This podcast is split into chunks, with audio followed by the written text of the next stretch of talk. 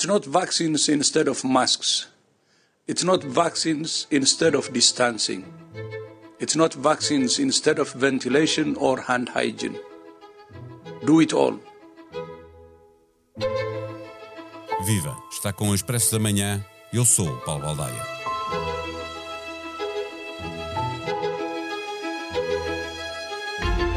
Ouvimos no som de abertura deste episódio o diretor-geral da OMS lembrar que a vacina não substitui as máscaras, a ventilação, o distanciamento, a higienização das mãos. Sabemos que a vacina diminui significativamente a doença grave, mas sabemos igualmente que não é tão eficaz a evitar o contágio. Com a chegada da variante Omicron, bastante mais contagiosa que a Delta, temos assistido a um aumento exponencial de novos casos, mesmo em países com altas taxas de vacinação.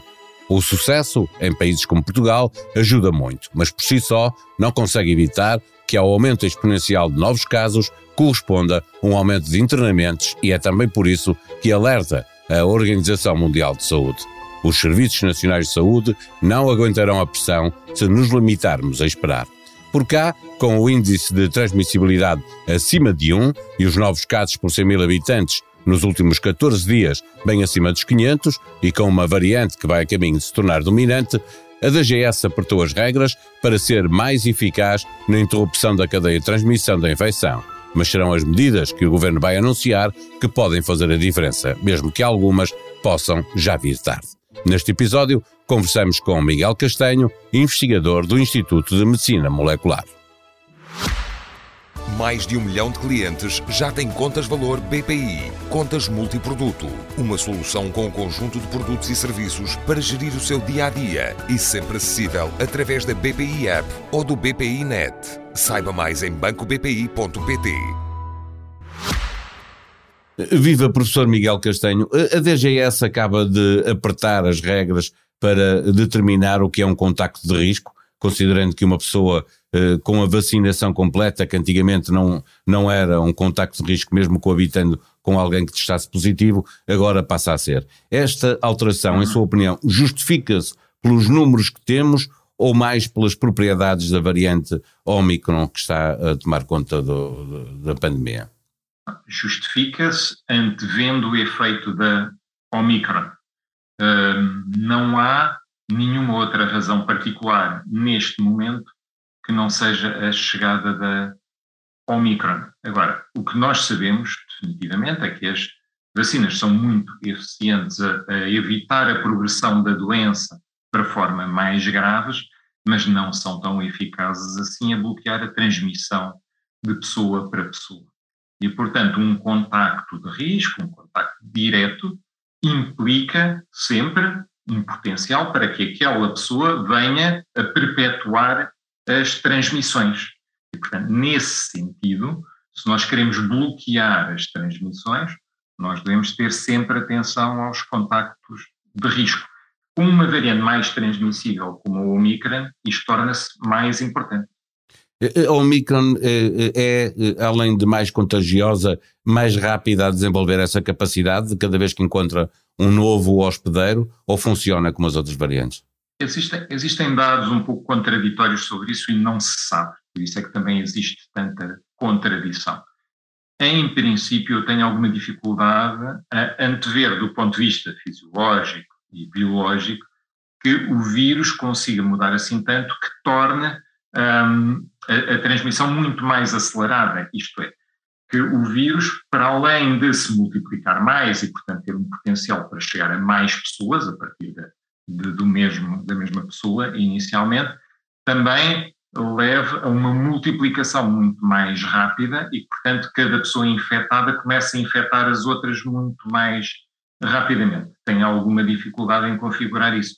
Este, este, há uma diferença essencial, por exemplo, entre o SARS-CoV-1 e o SARS-CoV-2, um, que apesar de tudo eram, são dois vírus da mesma família, mas diferentes, e que tem a ver com o, o tempo que medeia entre a infecção e o aparecimento dos sintomas. O que acontece com o SARS-CoV-2? Este tempo é muito dilatado, a pessoa tem sintomas muito tempo depois de ser infectada e, no período intermédio, infecta outras pessoas uh, ainda antes de aparecerem os seus sintomas no SARS-CoV. Pode até nem chegar a ter e, sintomas, não é? E estar, e estar com capacidade de infectar outra pessoa.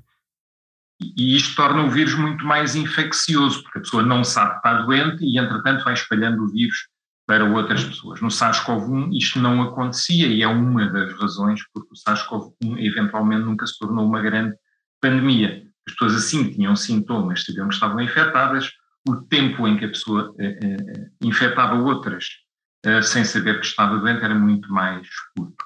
Mas isto não quer dizer, isto não quer dizer que eh, agora a Omicron é, tenha atingido um, um, um estágio em que, após infectar uma pessoa, ou pouco tempo depois de infectar uma pessoa, já está em condições de passar dessa pessoa para outra. Porque tem que haver um tempo que é o tempo próprio da, do vírus chegar aos tecidos consegue infectar, o tempo próprio da multiplicação viral, o tempo próprio de chegar a um determinado nível, isto é, haver uma quantidade de vírus suficiente para que ele seja expelido em quantidade suficiente para Mas... infectar outras pessoas. Portanto, não acredito que a Omicron seja radicalmente diferente da Delta, por exemplo, neste aspecto. Mas pode dar-se o caso de, com esta variante Omicron, eh, eh, haver, eh, e já porque há muita gente vacinada, haver menos pessoas com, com sintomas, ou os sintomas serem tão ligeiros que as pessoas não, não testam e, portanto, testam menos, não é? Porque têm menos sintomas. Uhum. E, e, ser isso que pode levar à dúvida de que a variante seja mais rápida. Simplesmente as pessoas estão menos disponíveis para, para testar porque não têm sintomas. Bom, temos que ver uma coisa. Uma coisa é a rapidez da disseminação na população. Isto é, o aumento da incidência e a, e a percentagem de pessoas infectadas com aquela variante. Outra coisa é a rapidez medida em, em cada pessoa, individualmente. E eu, nesta rapidez entre a pessoa ser infectada e tornar-se infecciosa, eu não creio que seja muito diferente da Delta. da Delta. Agora, sendo mais transmissível, ela vai espalhar-se mais rapidamente a mais pessoas.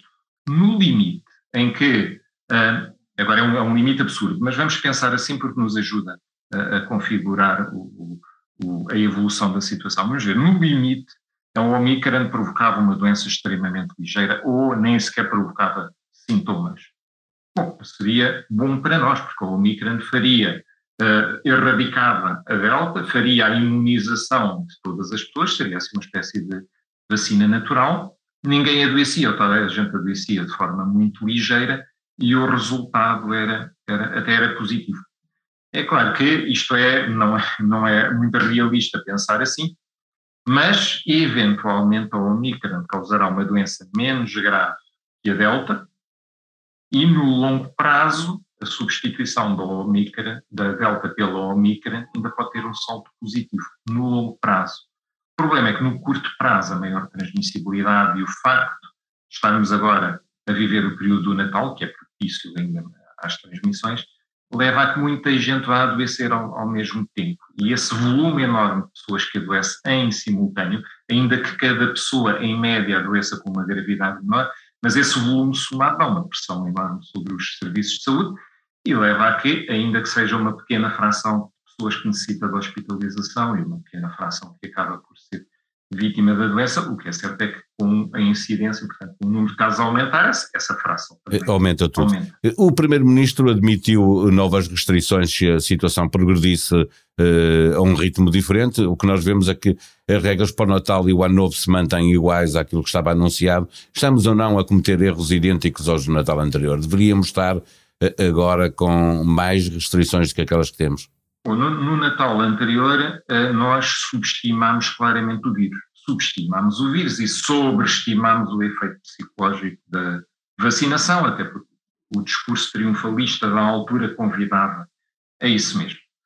E nós, mas nós já temos a experiência desse, desse Natal. E, e aí foi a entrada da variante do Reino Unido. Depois disso, já tivemos a entrada da variante Delta e assistimos com a Delta aquilo que provavelmente estamos uh, assistir e vamos assistir nas próximas semanas, com o Omicron, que foi uma ascensão meteórica, digamos assim, da, do número de casos e, e, e, praticamente a Delta a tornar-se uh, exclusiva uh, no país. Provavelmente vamos assistir a isso. Mas temos há, existem dois fatores que ditam uma diferença muito grande. Melhor dizendo, três fatores. Um deles é a vacinação e o facto de estarmos agora vacinados e não estávamos na altura. Fará toda a diferença. Não tanto na incidência, não tanto no número de novos casos, mas no número de hospitalizações e no número de, de cuidados de intensivos. Exatamente. E mesmo mortes. E é? no número de vítimas, exatamente. Portanto, aí provavelmente vamos assistir e vamos ver ao vivo o benefício da vacinação e vamos sentir-nos todos orgulhosos, espero eu, eh, de termos aderido em massa à vacinação. O segundo fator é que temos neste momento maior capacidade de estagem e maior consciência sobre a mais-valia dos testes e temos autotestes. Os autotestes não são uma maravilha, é verdade, mas são uma ajuda e podem, são muito versáteis, são relativamente baratos e podem ajudar nas pequenas reuniões. Portanto, se nas pequenas reuniões de família todos combinarem testar-se, nem que seja só com autotestes, isso ajuda a criar um ambiente mais seguro. O terceiro fator, e é também extremamente importante, é o fator da aprendizagem. Nós já passamos por isto antes e, portanto, temos a obrigação de ter aprendido qualquer coisa. E temos a obrigação de saber usar criteriosamente o que está ao nosso alcance para que o, o ambiente onde estamos seja mais seguro. É o uso da máscara, é arejar os espaços, por exemplo, é uh, o distanciamento sempre possível e é também prescindir dos contactos que não são essenciais. Os contactos afetivos do Natal provavelmente são essenciais. O almoço da empresa ou o jantar da empresa provavelmente não é e pode ser transferido para outra altura. Portanto, eu creio que, apesar de tudo, temos três fatores que ditam a diferença em relação ao período em que uh, chegou a variante Delta. Estava a falar de, da aprendizagem, eh, daquilo que nós fizemos o ano passado e, e, e ao longo do ano e, e podemos aproveitar para fazer diferente naquilo que correu mal. Eh, em relação à Europa, nós andamos a aprender com o centro da Europa, desta vez não conseguimos aprender tanto porque o nível de vacinação é diferente e, portanto, as realidades serão sempre eh, diferentes. Eh, conseguimos ainda assim olhar para o que está acontecendo no centro da Europa e perceber algo que nos vai acontecer à frente? Eu creio que nós conseguimos perceber ou conseguimos confirmar os indícios que já vinham da África do Sul. E esses são os da maior transmissibilidade. Eu creio que neste momento os indícios já são tantos e tão fortes que os podemos dar praticamente com prova da maior transmissibilidade. Mas, mas creio que uh, as lições do centro da Europa param por aí, porque de facto aquilo que vemos é que países que não aderiram em massa à vacinação estão neste momento em, em, em situações muito frágeis, como a Áustria ou mesmo a Alemanha. Nós, nós podemos até olhar para alguns países que parecem uma vacinação muito, muito extensa, vacinações da ordem dos 80%, por exemplo, e 80% parece um número bastante, bastante elevado.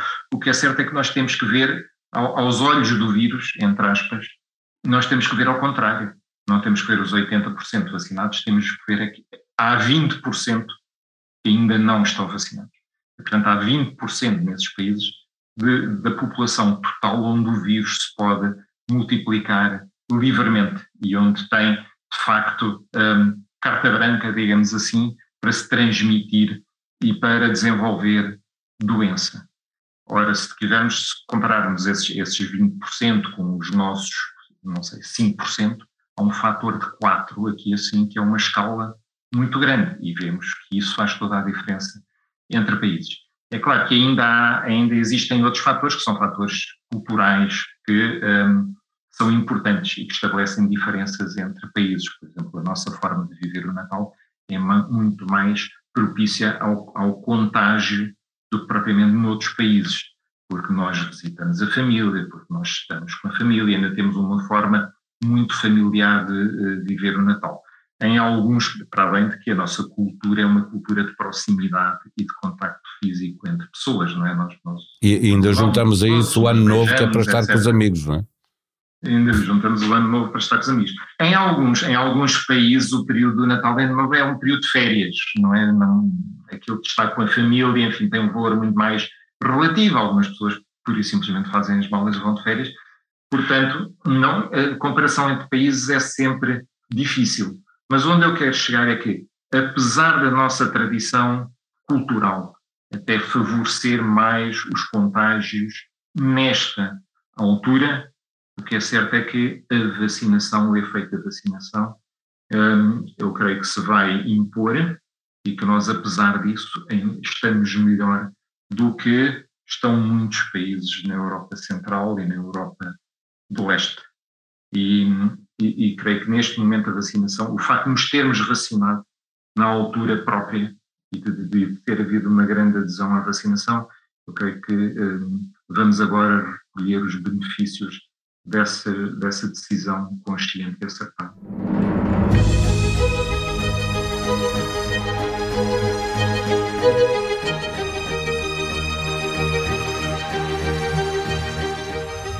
Quis ser uma partilha, resultou numa homenagem. A canção que Gil do Carmo gostaria de ter cantado num dueto com o seu pai é lançada esta terça-feira, o dia em que Carlos do Carmo cumpriria mais um aniversário. Para ouvir em expresso.pt, antes ou depois de ler uma conversa de Gil do Carmo com a jornalista Cristina Margato.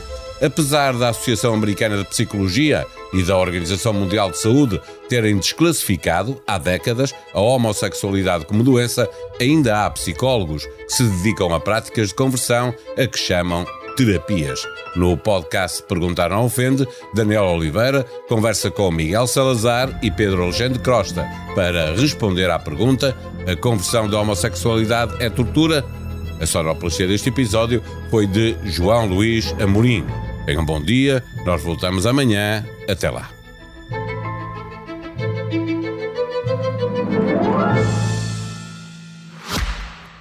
Mais de um milhão de clientes já têm contas valor BPI. Contas multiproduto. Uma solução com um conjunto de produtos e serviços para gerir o seu dia a dia e sempre acessível através da BPI App ou do BPI Net.